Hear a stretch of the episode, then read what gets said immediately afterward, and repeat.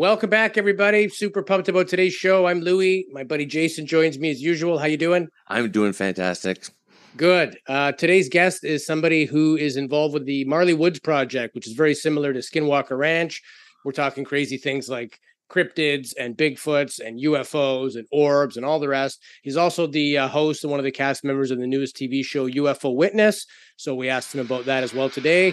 I'm super pumped. Let's get right into this.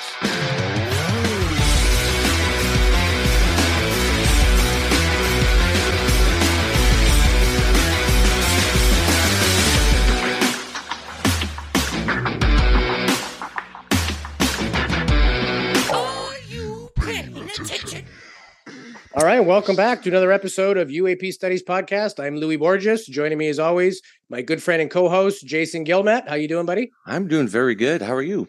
I'm doing really good. We decided to don some blazers today, kind of spice it up a little bit. We got a fancy new video reel with our intro, so we're pumped about that.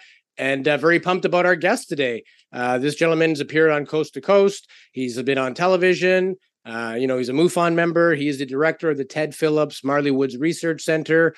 He's a professional diver and all kinds of cool stuff like that. And we're super happy to have him on the show. So without further ado, please welcome Mr. Thomas Ferrario to UAP Studies. Hello, glad to be here. Louis. Glad to have you. Yeah. And so tell us a little bit about yourself, who you were before you got into all this, and kind of what led you to where you are now and what you're currently working on. Well, I'll just tell you, it's a long story and I'll just cut it short, but I've been in ufology basically all my life through family, some had personal experiences, and I grew up in a small town, rural community.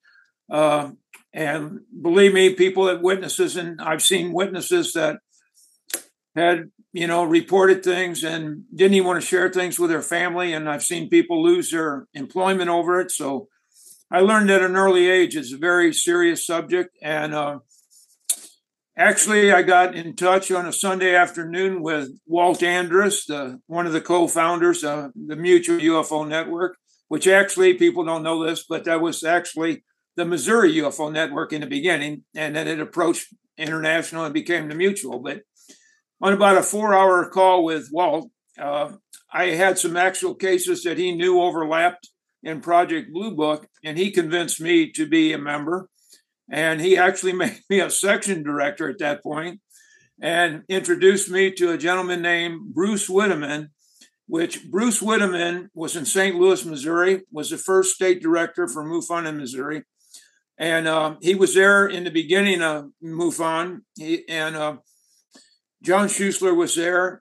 But anyway, I hooked up with Bruce, and I told Bruce, I said, well, Walt made me a section director at the time, and Bruce said, well, you can't be, I make the section directors, and at the time, you're not even a MUFON member. So he said, we'll get together and talk about it and see what we can do. And so he brought me in, and he assigned me to a gentleman named Jim Cross, which was an Air Force captain, retired from the Korean War. And so I worked under Jim Cross, was my formal training in going out investigations with him. He was a photo analyst, and so I had good training, and Bruce and I became great friends, and which we just recently lost Bruce Whitteman a couple months ago this year. Oh. And great loss to Missouri and MUFON. But so anyway, that's how I got involved in ufology and in MUFON. And through Bruce Whitteman and the MUFON meetings, I got to meet my all-time mentor, Ted Phillips. And I offered him, not even thinking in a million years he'd take me up on it. I offered Ted my services, and Ted said, well, what do you got? And I said, well, at the time I was an electrical engineer, did work as an electrical engineer, nothing really formatted in that degree, but I was working for a powerboat company at that time. And so anyway, I started as just a mutual beneficial. I put up cameras, security cameras, ran wires for Ted out at Marley Woods, and we became close friends over the years. And that's my story, basically.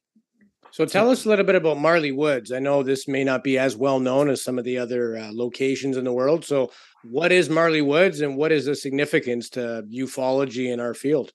Yeah, Marley Woods, and that I'll go right off the bat is a fictitious name. We had to do that to protect the location and the eyewitnesses.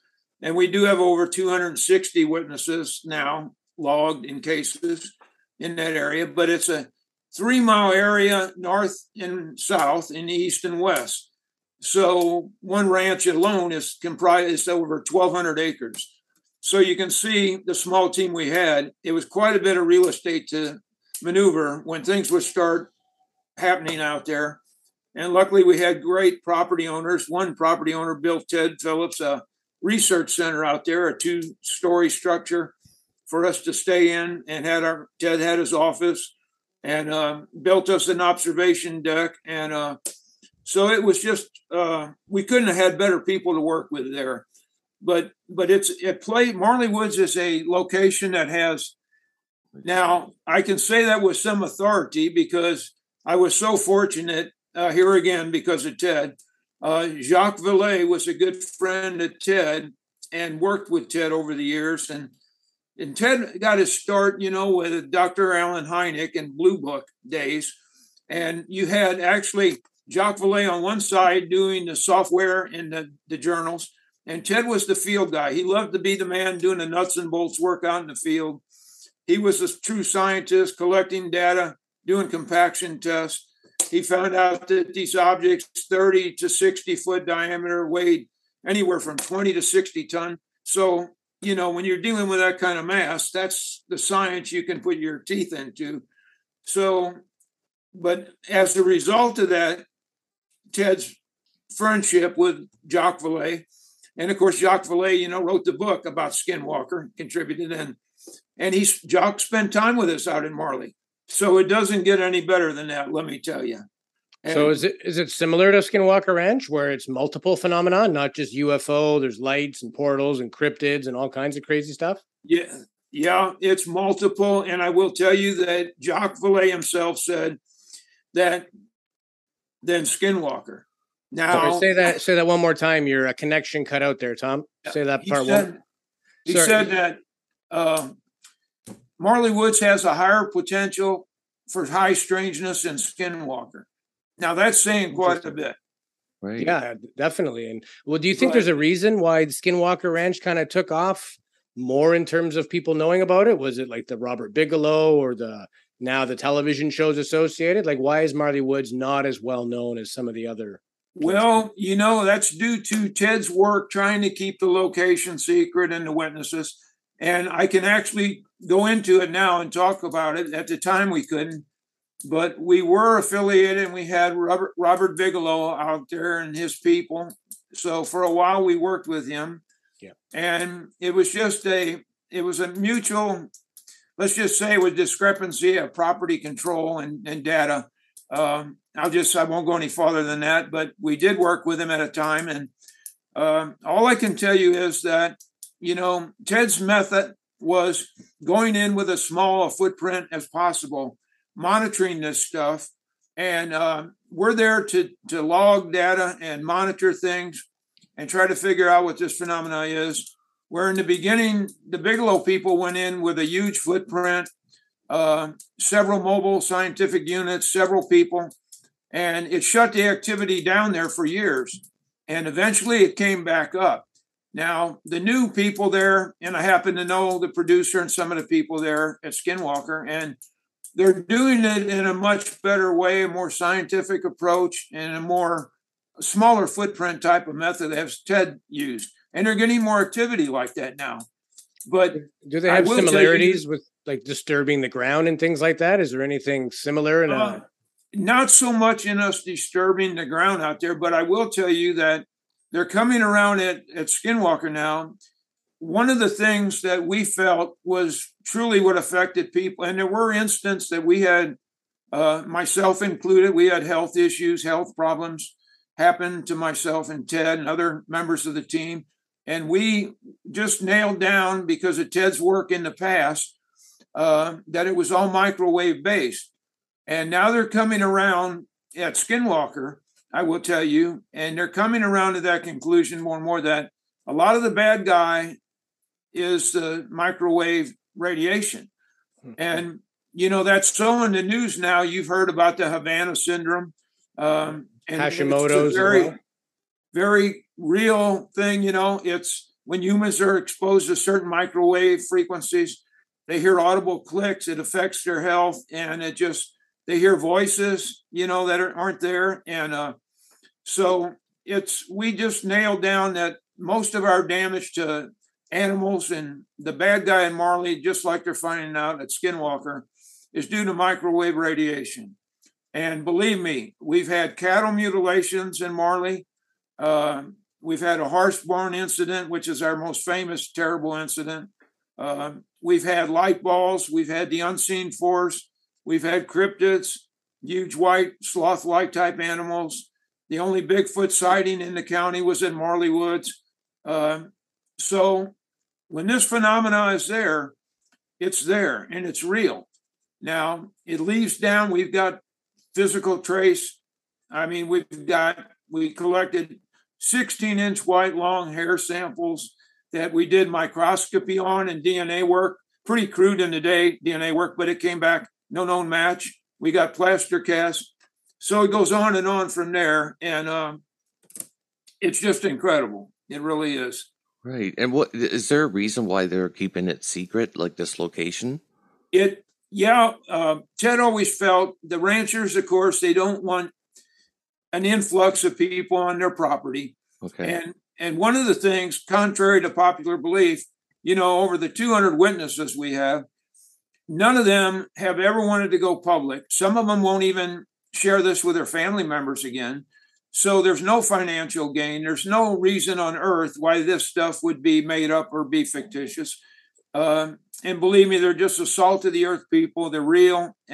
But they want, Ted always agreed we would keep their location, you know, and their personal data, everything 100% safe. Right. So Ted felt he owed it to all these people. And I'm following up on that. And believe me, it is so hard. We have so many people over the years, some that don't think they know the location and they don't, and some that find their way onto the property.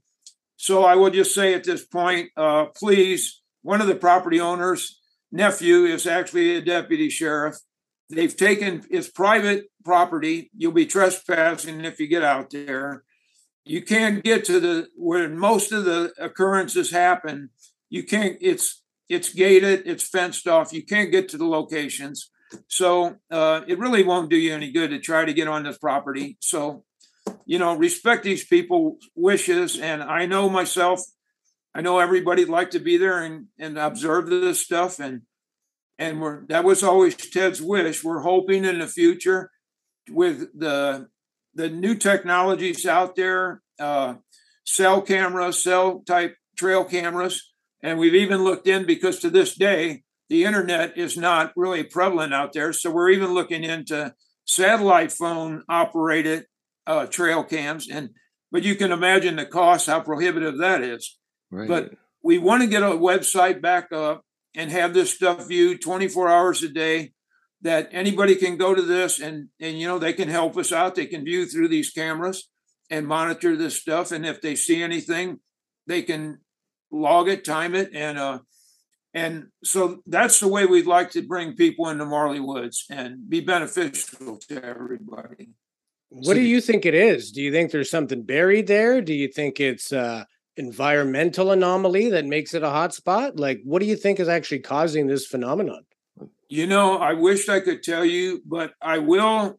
The one thing I can absolutely say, and I know this steps on a lot of ufologists' toes here, but I can only go with the people I've known, like a gentleman. I don't know if you've heard of Ray Stanford, is a good friend of mine. He wrote the book, Saucer in the Pentagon's Closet.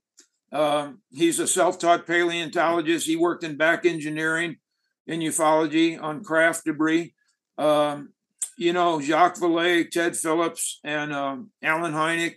But I will tell you, and Jacques put it the best way I've ever heard. He said that we have evidence that the phenomena has the ability to create a distortion of the sense of reality to substitute artificial sensations for the real ones.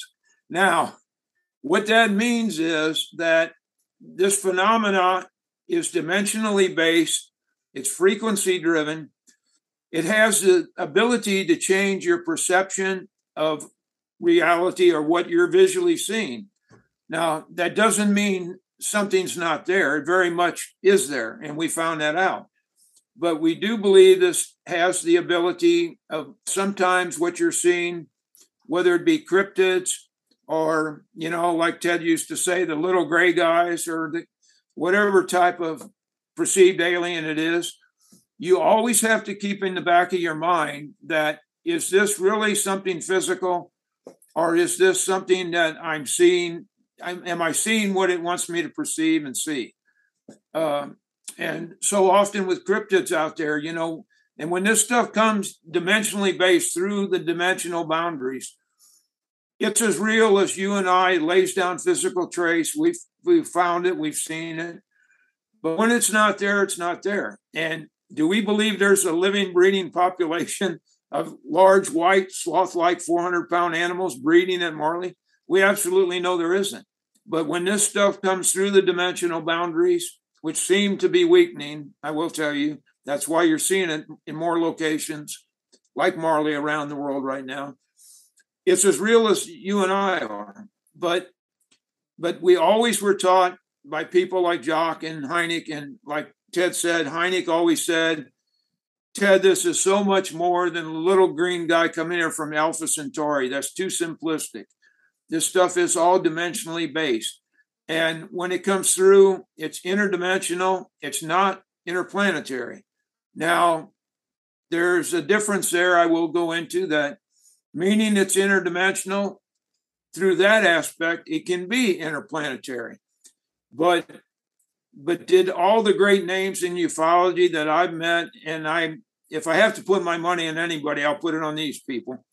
I'll put it on what they've come away with, and that just the physics and everything coming from light years away is really impossible. Dimensionally based, coming through that aspect of it, it is possible. So, and that being said, that I will tell you, that angers a lot of ufologists, and they don't want to hear that. Well, we've covered several different aspects. Like, we also cover the extra tempestrial models, and like, but the ones from another dimension, we haven't covered that as much. We obviously talked about Skinwalker Ranch. Some weird stuff happened there, and it looks like it's interdimensional. Like, people are mentioning portals and stuff like that. Did anybody report portals in that area as well? Yes. We absolutely, Ted has taken imagery and torn them apart. And when you get into what we call the light mass, it was in the northern ranch, usually territory, acreage. He actually pulled this through high magnification, and I have imagery of, it looks absolutely like a doorway or portal. And Ted always said here at this aspect, he said, Tom, in my early days when I was a nuts and bolts man, if I would have said portal, I wish you would have just smacked me. But he said, he came to believe exactly what Alan thought, and Jock and so many, that this stuff is dimensionally based, and their portals open up at precise times, and this stuff comes in and out.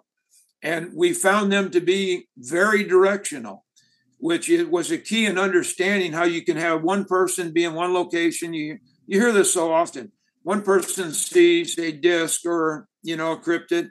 People standing on either side of them see nothing. And we experienced that exactly in Marley. This stuff, when this light source opened, which was a portal, we seen this from site 2, actually, where our office was, with a property owner. Ted and I got in my vehicle. We drove over to site 1 where this was, and where we knew the location was. We got there in my vehicle, got out of my vehicle. We looked around, didn't see anything. And the property owner, we were on walkie-talkies. The property owner said, when I got back in my vehicle, I accidentally stepped on my brake light or my brake. He seen my tail light, my brake lights came on. And he said, you guys are right next to the light source. Now, that was very, informative to us, because we got back out. We could see nothing of this light source. I mean, nothing, absolutely nothing. So but the property owner. Sorry, sir. So you could see it from a distance. Right. But if you were in close proximity to it, you could not see it. Right. We weren't from that vantage point. And he could see my tail lights, my backup lights, or brake lights coming on right next to the light source. Wow. And we see no artifact of it whatsoever. So how do you explain that, except we learn it's very directional? And so the high strangeness in Marley goes on and on. 3 generations there that we know of. We tried to get some Native American input in it, but there is none there. And we just recently found out in the last 5 years at the one spring, there was actually a large Native encampment there at one time, hundreds of years ago. So, but that was the first time we found evidence of Native Americans. Okay. But there's no presence there, so we don't know how far it goes back. But we suspect it goes back into the Native American culture, and but it's just an incredible place, and why it's there, and what sets us apart from any other location like Skinwalker, we have no idea, and it drove Ted crazy. Sure. We explored caves, we went through, property owners said they thought they seen the light bulbs going in and out of the caves, and we some caves in close proximity to Marley. We feel that there's large cave complexes could have went under Marley, but we never found anything in these caves. So there is that. And similar to Skinwalker Ranch too, with the Navajo legends, and it tells you that this has been going on a long time. If this has already made its way into the folklore of a culture, it's not just something new, and it's something they felt profound enough to put in the record so that future generations would be educated about it. So, right. And do you know of any other places in the U.S. that have this type of phenomenon other than Marley Woods and Skinwalker? Do you know of any others? I'm being aware. Actually, there's another place in Missouri I'm being aware of. A great state director, which is a great friend of mine. I call her my sister, Debbie Ziegelmeyer. I don't know if you've heard that name. Yep. Yep. Debbie is a great guy. We actually, her and I co-founded the MUFON dive team, which John Schuessler sanctioned. And back in the day, we had that in 2007, and we did some amazing things. But Debbie's the state director of MUFON now in Missouri, and she's making me aware there's another location she's come across approaching the high strangeness now of Marley Woods. So I do believe this is becoming more prevalent and she's heard of other locations now in the United States and some international locations. So for whatever reason, I think that maybe the dimensional boundaries are weakening, and that gets into another section of reality. But all I can say is that it is happening more and more. And think of how many places nobody has been. Or they're so remote that it's dangerous to even try to get there, Right. There's legends of like Grand Canyon related things and hidden caves and artifacts that shouldn't be there. So as populated as we think we are, there's still most of it that is unexplored. So my guess is that this is just the tip of the iceberg when it comes to this sort of thing. Yeah. Yeah. I really believe that, I will tell you that even when Ted and our team, we went to the Socorro case with Lonnie Zamora.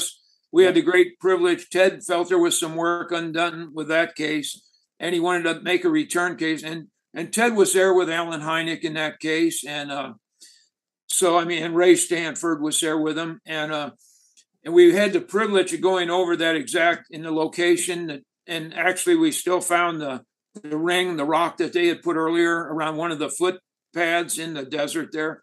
So, but on the way out there, we were made aware from another individual of an area similar to Marley Woods, and we wanted to get back there and investigate this, and we never got back there. But we were made of another place in New Mexico like Marley Woods. So it just how many are out there, right? And So far, we know of them a lot from the United States, but there's got to be other locations on the planet that this is also taking place, right? That just these weird... I don't know if anywhere in Canada that has anything it's similar. It's so vast and remote. I mean, most right? of the country up north towards the Arctic. I suspect there is. Yeah, yeah, there is. I mean, there's plenty of cryptid and Bigfoot and all the rest sightings on the Pacific Northwest where we live, right? Right. Right from Oregon north. So my thing that my brain gets stuck on is it the terrain that's causing this? Like, why do they seem to have clusters? If it was just something that was dimensional based, something's passing through, it could happen anywhere. It could happen over the middle of the ocean as far as they're concerned. Right. Right? But I'm always confused of, is it the land? Is there some magnetism in the rocks?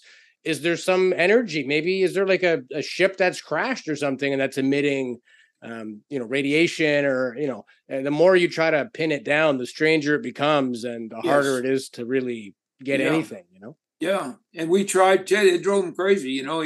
He tried to look at it from geologically and the topography, and he just never could come up with anything that set it apart. Yeah. And even the ranchers couldn't come up with that. But I mean, they dealt with cattle mutilation, and the most gratin, that's where the typical cattle mutilation, exactly like you hear. Right. I've got a good friend, Chris O'Brien, and it's similar to a lot of Chris's work that we did. And then our horse barn incident, this horse.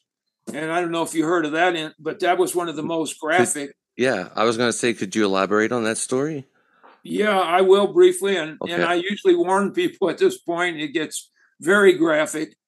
But basically I'll cut it down. But basically what that entailed was a rancher had a favorite on site too, had a favorite horse in a barn, and he had a habit in the morning of going down into the barn, giving his horse some sugar, checking on the horse, and he walked the fence line.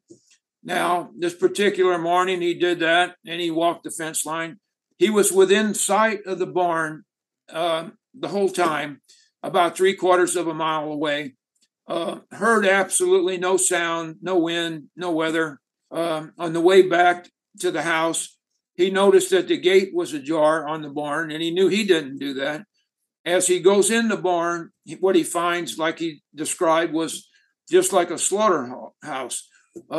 He finds this horse and basically like it exploded. He finds chunks of horse flesh on the rafters, on the sides, blood all over. This, what had been a perfectly good horse, right, just within half an hour, had literally blown up. Now, unfortunately, we always wanted a full-time presence there, Marley. We got back. It was almost 7 weeks before we could get back after this happened. We took blood samples, soil samples. We found no anomalies, no explosives, nothing like that. And Ted getting back with people he knew, and he had actually overseas, because Ted had so many, and a lot of people don't know this, but when Allen Hynek had prior engagements or was in bad health, Ted filled in for Allen worldwide. He, in several countries, I think it was 13 different countries. And Ted had come across this, similar things like this, and they had nailed down that this was microwave in origin. And as Ted said, that the way the rancher expressed it and what we seen, it was if this horse had been put in a microwave oven and exploded. But absolutely no noise, no sound. And so what does this, Yeah, like a pizza. It makes no sense. And why? Yeah. It's almost like the horse was in the wrong spot. There was a burst of energy there. It happened to be within him, and science took over, and that was it. Right. That's nuts. Now, do we think it was done out of a malicious act, or was it just the artifact of it being in the technology of this phenomena at the precise moment? Yeah. We don't know. We think possibly it's a little bit of both. And I will tell you that the phenomena, we felt it and seen it ourselves. It used fear as a tool, and it would work people with fear. Mm. Now, this is a very graphic representation to work people, but I will tell you, it did. I mean, the rancher, the neighbors, everybody was terrified by this, as you can imagine. Yeah, when we interviewed George Knapp and Colin Kelleher, they mentioned the hitchhiker effect, you know, which was like long-lasting physical conditions, even weird poltergeist stuff that started happening at their own personal houses. So it seemed like either they had angered this somehow, or just by being in its presence, it now latched onto their energy and they took it home to their families and everything else. And it was a very real thing for them. So much to the point where when we asked them about it, they, you know, they usually tell us everything. And they were like, I don't want to get into it because it's probably so bizarre. They're still worried people are going to think that they're crazy just based on what they saw and experienced. So, well, you know, did you experience, I know you mentioned that you had some things happen on that location, but did you ever take anything home with you as well, similar to a hitchhiker effect? You know, not so much as the hitchhiker. We've been very fortunate. Now, Ted did have one experience. He felt maybe a little bit of that occurred. I myself was fortunate. I've never felt that or thought that I brought anything home in that respect. But I did bring home, let me just tell you, and we just filmed the UFO Witness show, and they did a recreation in that, what happened to Ted and I in that show. But Ted and I, one night, we were coming back on, and you're on a dirt road, off a gravel road, off a paved road. I mean, you're in 1,200 acres in the middle of block gated community. So nothing in there, nothing out. And we were coming back after a long night, and I noticed in my rearview mirror a light beam, and this is another phenomenon that the ranchers have all experienced out there. And my friend Adam Johnson, which was a team member, he went on. He's a producer now and does great work. Made a couple movies. He's a great guy, but at the time he was just a team member with us. And him and I experienced a light beam. And one night coming home with Ted and I was in my vehicle. I seen this thing coming up the road behind us.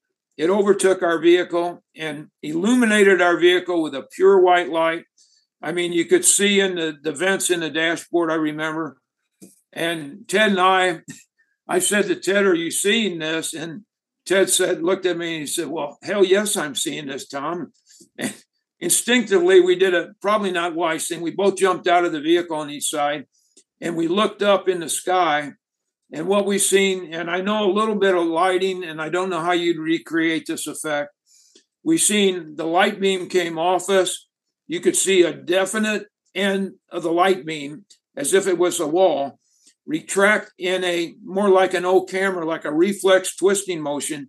Now, that's the only thing on the show they did. They elaborated on a little bit. This light beam we've seen retract into a circular reflex action to a pinpoint and was out. Now, we did not see a structured craft. We seen nothing. We heard nothing. We felt no wind. What this was, we have no idea. But when we got back to on site one, where we had our office, Ted got out of the vehicle at that time, and he was a professional photographer too. Also, I'll add, he dropped his cameras on the ground and he went over and leaned on the wall. And actually, I seen him. He got sick. He actually vomited. And I said, Ted, are you okay? And he said, well, I don't know. Let me just stand here a while and see. So he stood there a while and he said, I'm going to go upstairs and lay down. And he went. And so anyway, at that point, I thought, well, I was fortunate. I didn't have that effect. In hindsight, I wished I had that effect because about a week later, we went home. I left. I got home. I started having a severe burning sensation in my scalp. I couldn't touch my head. And my local doctor, he thought I had shingles. He gave me tests for shingles. It wasn't shingles. I was even on pretty strong opiates for the pain for about a week. And then this sounds really strange, but I had dark brown hair. And if you look on my YouTube channel, I've actually documented all this. I have a picture before and after, the same haircut, same growth within about a month. My hair color turned from dark brown to what you see today, white or yellow. Now, had that been the extent of my damages, I would have been happy. I started having vision problems for the next couple of years. I went in to the local eye doctor. They said I had something called a macular cyst. Now, that's something worse than cataracts. You can have it's a touchy operation. They use a laser. You have extremely good benefit from that, or you have bad. I was lucky. I was fortunate. I had good response from that, but they removed the cyst behind my eye, macular cyst. Then they removed cataracts. And, you know, I asked them what causes this. And they said, well, usually macular cyst, something you see in old people. And I wasn't old then. They said, it's just something in age, we don't even know what causes it, but it's just something you get. So they really didn't have an answer. So on my final visit back of my surgery, when they took the bubble off, and there was a young eye doctor there that did the final test, eye test, and took this off and gave me the okay. And just in passing, and I was so thankful I asked this, I said, what causes, do you know what causes macular cyst? And he said, no, of course, we really don't. But he said, the only time I've ever seen it, he said, in my life, he said, was we had two cell tower workers. And one of the cell tower workers was up on this microwave tower, and they fired this thing up, and they forgot he wasn't off the tower. And he said he had macular cyst. Now, when he told me that, you could have knocked me over with a feather, because that's so, when he mentioned the word microwave, there again, that backed up what Ted had experienced in our line of thought at Marley. Right. So I warn people, when you go out and view this stuff, as they find out in Skinwalker, I'm sure you see what effects they're having out there now. It's nothing to mess around with. And, I will just tell you here, I always said, if I take people back on Marley, I will protect them and know if we're exposed to microwave energy. Right. So I bought a new piece of equipment just devoted to microwave energy spectrum. And I had that with us on the show. And three times that evening, on one of the evenings out there, in the middle of a field, no power lines, nothing around, it had visual cues and audible cues, green, yellow, red, and the audible cues with it. If it goes red and you get that audible cue, you better be getting out of there, because it's something, you're in an area, you better not be in there too long. Three times that night, we experienced that out there. So, and I told the individuals out there that night, I really felt it was just short duration, but I really felt like it was a sign letting me know that it was monitoring us. It knew we were out there, and it was a sign to me that it was still very much there. So, and you know, how do you explain that? Yeah. And so, did they ever figure out what that spot in the back of your head was? Like, was it radiation? Was it microwave burns? The only thing they told me, my local, of course, the rural doctor, all they tested me for was, of course, shingles. They thought, he just said, you probably got some kind of a sunburn or something, and which didn't make sense.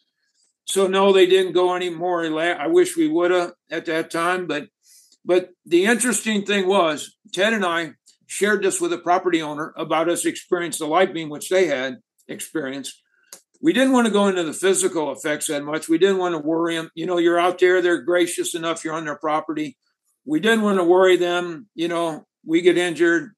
And this was the farthest thing from our mind or Ted's, that we would never come back on property owner. But we didn't want to give them the thought, are they going to sue us? It's right. Whatever. The liability. Well, yeah, it's absolutely. And here's where I always tell people, always share. We weren't completely honest with them. We didn't mention that effect. And, years after Ted passed, I was speaking with the property owner at Site 1, and I felt I just had to mention it to him. And the property owner, again, you could have knocked me over with a feather, because he said he experienced the light beam, which is a strong light beam they describe coming down, like it's in a hunting motion going across the field, the timber. And it came up to them several times. And the property owner told me, when I told him about my scalp being burned or sore, and he said, well, I had that several times, Tom. And I said, you what? I said, you never said that. And he said, well, you never told me either that you had that experience. That, so had we known that and shared that with the man at the time, right. And got that input, like Ted always had to have, we had to prove things, have three witnesses and prove things three times before Ted would document it. So that would have gone a long way in confirming what we experienced. Yeah. But it happens, you know, and they're having this now at Skinwalker, you know. Yeah. So you say you didn't see a structure or anything like that behind this light, but did it look like there possibly could have just been something that's hidden behind that? Like, you know, did there... It very much could have been cloaked. This thing retracted, like I said, you know, with a twisting reflex motion into a pinpoint, and then it was just gone. Right. We didn't see a craft. Now, that's not to say there wasn't. Now, the time with Adam Johnson and I, you know, we were in a deer stand filming, and Adam had great camera equipment for the day.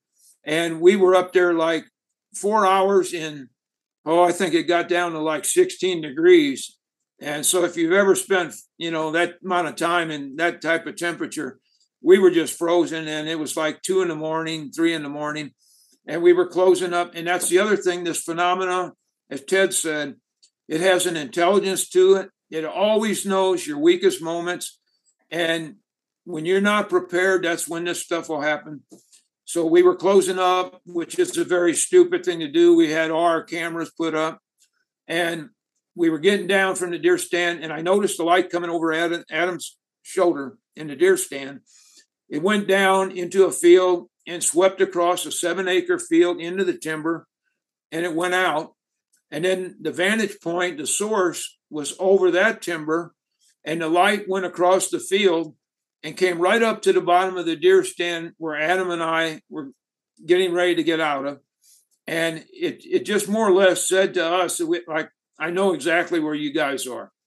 And the minute it started coming up, got to the bottom of the deer stand, the light just went out, and that was it. And there again, Ted was in another field. He should have seen this from his location. He had no idea this was going on with us. He couldn't see anything. So, you know, you're dealing with an intelligence, and we proved it so many times that it's just phenomenal, you know. And how do you explain that? But we've also explored a lot on people that have been abducted and people that have had close encounters with orbs, and they always come away with some sort of sickness or ailment shortly afterwards, right? Yeah. A lot of these abductees that we've talked to, they all have some medical issues with them, or went through a period where they had some physical, trauma or just weird diseases that popped out of nowhere. What was the one, Louis, that the famous one? I think it was Hashimoto's. That's Hashimoto's. What Colin Kelleher. Yeah, just weird autoimmune diseases that, you know, basically nobody'd ever heard of. And these people were getting diagnosed with it, kind of like a macular cyst. Like, who do you know that's ever had one of those? Yeah. So they seem to spur on weird things that normally wouldn't form. And I mean, if it is microwaves, that makes a lot of sense. Right. And you know, it just goes on into so many realms. And I would just like to urge people to you can just Google my name or my YouTube channel. It's free. I've got several movies, everything in Marley, Ted's early work. I got several movies up there free you can go to and view. And I have a very great, after Ted passed away, I did an interview. Jacques Vallée did a tribute to Ted, and Jacques speaks about his time in Marley. And one particular instance he recounts is when Jacques stayed with us out there. And we also had another guest, some of the people that dropped in with us.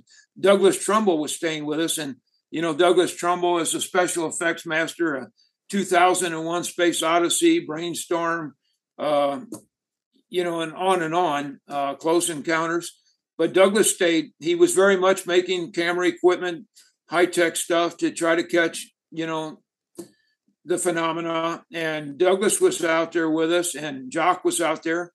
And we had an old cabin on Marley out there, and it was raining the particular evening, and the property owner was out there, and Douglas wanted to put this high-tech piece of equipment in the cabin facing the north window. And this thing was, I bet the whole configuration probably weighed 75, 80 pounds on a heavy tripod, put it in the cabin at the north window, locked it down. And we left that night. This was going to run all night. We left the cabin. The property owner locked the door, and the property owner doesn't live there where we were staying. He left. The next morning we go in and Jacques Vallée talks about this in this tribute to Ted. It's so great to hear the man talk about his time in Marley. And he tells about how this, the next morning we go in this cabin and Douglas goes in to check his camera equipment. And he comes back out towards us before we could get in the door. And he more or less accused somebody. He said, who's in this room? He used a little bit more graphic language in this, but he said, who's screwing with me right now and screwed around with this camera? And we said, well, why? And he said, well, come in here. And we went in and Jacques talks about how this heavy piece of camera equipment on this tripod was turned 30 degrees away from the window, facing the wall. Now, how do you explain that? Yeah, you know? That's pretty heavy equipment, right? Yeah. Yeah. I mean, and it's not going to move on its own in a locked cabin, right? Yeah. Yeah. And it's so similar to the stuff I will tell you that Bigelow experienced and told us what went on at Skinwalker. You know, they set up high-speed cameras, and this sounds boring as hell to a novice, but they set up high-speed cameras on a tabletop with a set of keys. Now, well, why would they do that? But they actually had 3 high-speed cameras on a set of keys on this table at Skinwalker. And here, what had occurred was, within these 3 cameras, this set of keys would go from point A, B, C around the table and not be caught moving on high-speed cameras. Now, the only way they could explain that was this is dimensionally based. This actually morphed it like it went through a portal. It reappeared, you know, in another location, because if it had moved in our realm, these cameras would have well caught this action, but it just would show up point A, B, and C and back and forth like that. Now, how do you explain that? So I've even seen trail cam footage from Skinwalker Ranch where, you know, they're motion activated. Anything goes near it, it goes off. So they have the reel, and it was focused at like the base of a tree, and it was in the snow. So the snow is perfectly undisturbed, and it's like 5 frames like that. All of a sudden, there's like a wolf footprint, but there's no sign of the animal that made it. The print just came out of nowhere, but there was no flesh or mass that was associated with the print. And as they run the reel, you could see it. It's like nothing, nothing, nothing, and then a print. Well, how does that happen? And you know, that's so often, like, we had the property owner would send us imagery and we'd check it when we could get out there. But on a winter morning, you know, he had a pond and real thin ice, just with a light coat of snow on it. And he found 13-inch diameter, 3-toed tracks going across this pond and terminating in the center of the pond. Now, that amount of mass there and weight to, you know, 13-inch track, 3-toe, what could do that? When the property owner went to step on the ice, he broke through with his weight. So how do you lay down, how does anything with that mass, unless dimensionally this stuff was in the process of morphing in and out, you know? But it goes on and on like that, the high strangeness. No explanations, you know, but that's what we dealt with. What are some of the best lessons that you've learned from Ted Phillips? What I've learned from Ted is so many researchers like to go in and interject things in an area. And I love his approach. Just, you're there to monitor. Don't bring in anything else foreign in the area than what is there, and go from that point of view. And the high strangeness, and it goes on to that there's an intelligence there that you're dealing with. And, you know, my first trip there to Marley, we slept upstairs in an area for the team. They had like a bedroom office combination, the kitchen below. And but when we were sleeping up there, Ted told me of the phenomena about it. And I heard Ted in the beginning, and I didn't pay too much attention to it. And anything Ted Phillips ever said, you better take as gospel, because, I mean, he was the real artifact. But one evening I was up there, and we didn't go out. Typically, we go out, and so many ufologists know, and they're in the paranormal world, that usually 12 a.m. is not the bewitching hour. It tends to be 3 a.m. more than 12, but we usually go out at 3 a.m., sometimes earlier. And one particular morning, we just slept in. And I remember it was about 3, 4 in the morning. And something shook me and woke me up. And I just had this overwhelming sense of euphoria, joy. And I just thought I was going to go out on the deck and see the mothership. I mean, I can't describe that. Something physically shook me, woke me up. And I just had this feeling of euphoria. I ran out on the deck. Then it went to depression almost. There was nothing there, nothing. And bummed out. Yeah. And so I go in and made a very unwise move. One thing you didn't want to do, though, is wake Ted Phillips in the morning if he was sleeping, the few times he did sleep.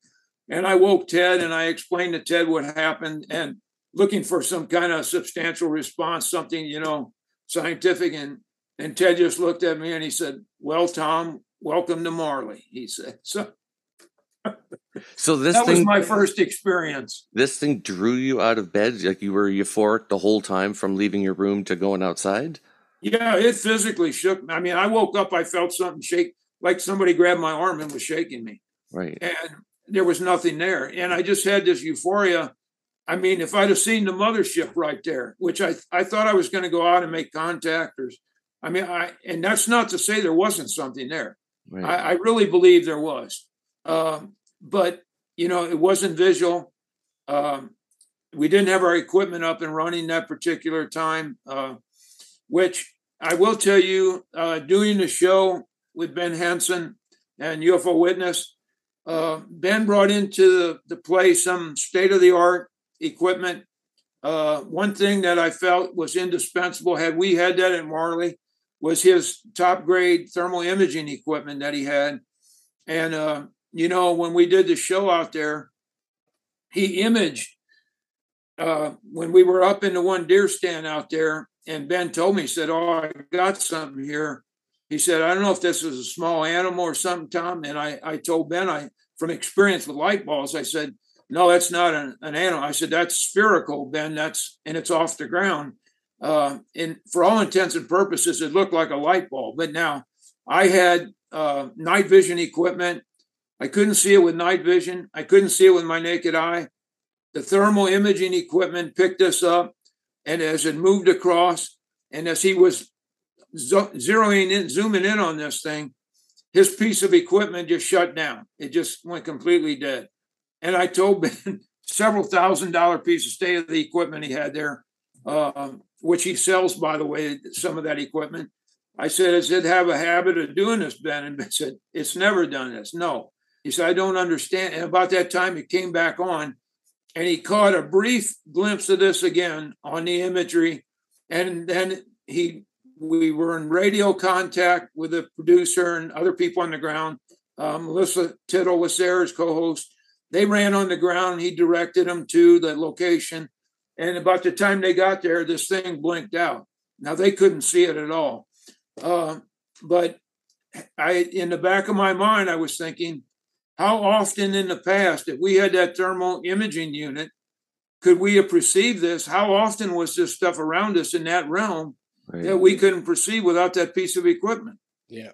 So, you know, when we go back, I very much always want to have a piece of equipment like that, because it can start, you know, this stuff may kick off in that mode and then go visual. Right.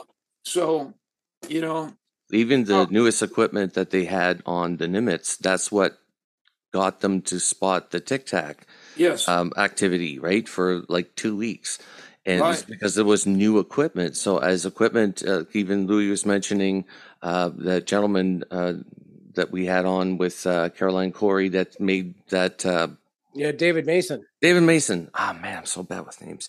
But yeah, David Mason's like, you know, just the ingenuity that these people have are coming up with ideas of like how to spot these things on different spectrums now. When we're talking about the radiation that is coming from this Marley Woods, is it coming from the ground? Is it coming from above, do you think? You know, here again, we more or less, we believe it's coming down. It's coming, it's not, its source isn't the ground. Okay. We feel that what we dealt with was coming out of the sky. And in everything that we dealt with, we just believed that. Right. So, and again, you know, when we were out there filming in my piece of equipment, I got a stronger reading as I raised my arm with it. And if I would go down towards the ground, it would tend to go down a couple degrees in intensity. So I very much think now what we experienced was coming from, it was sky-based or dimensionally based over us. So, but now that's not to say, you know, a skinwalker, it seems at times to be coming from everywhere, you right. know, so... When we interviewed Thomas Winterton from Skinwalker Ranch, he basically told us the same thing, that at a certain point in the sky, I forget if it was a couple 100 feet or 1,400 sticks out in my mind for some reason, but a lot of their experiments were to put weather balloons with instrumentation on it to be able to get it up into that zone because, you know, the closer they would get to it, that's where the anomalous things seem to happen. So right, very right. similarly, they believe the source to be in the sky as well. Now, even though they get readings from the ground, the strongest ones tend to be kind of mid-sky sort of thing. Yeah.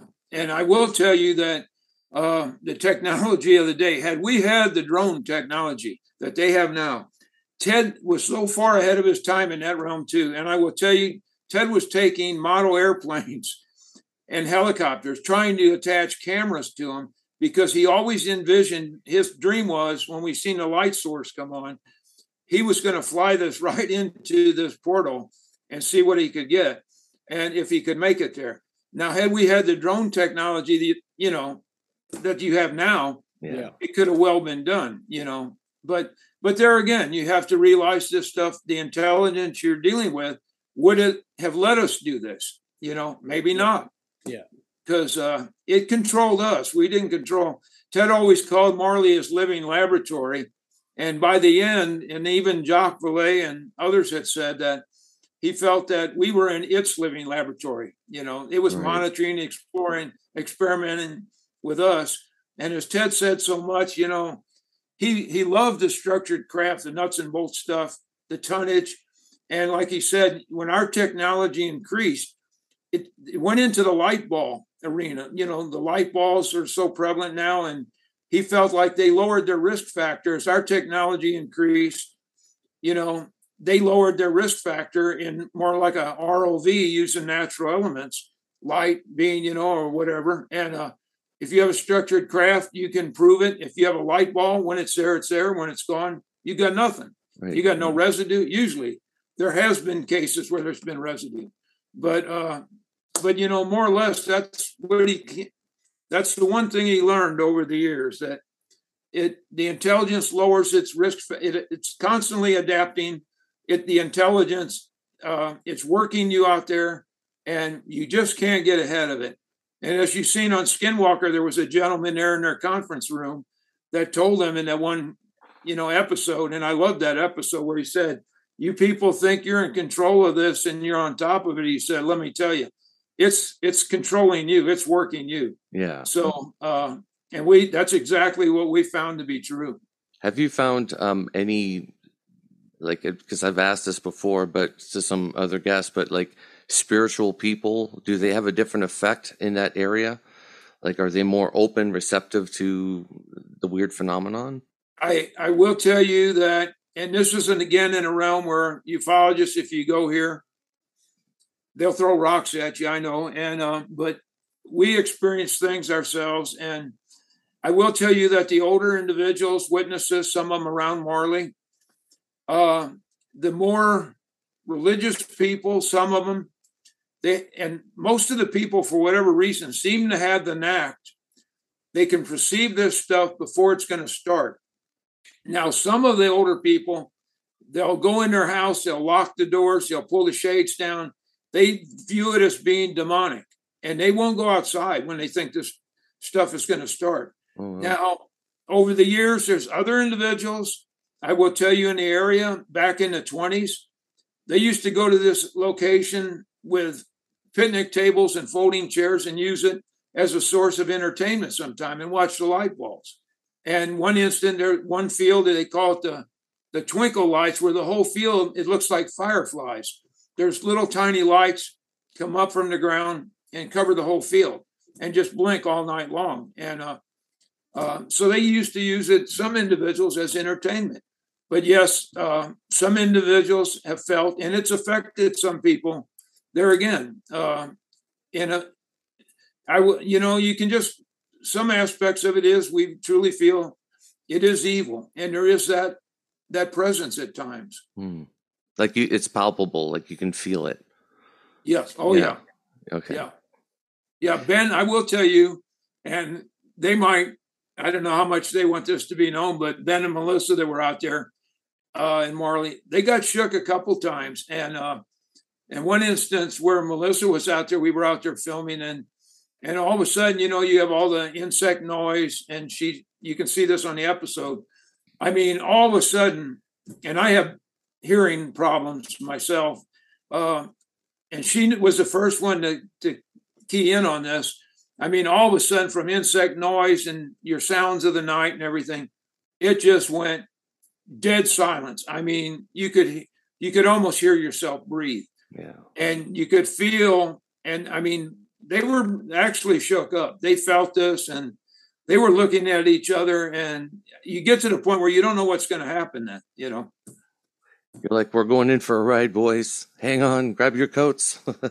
Yeah. Yeah.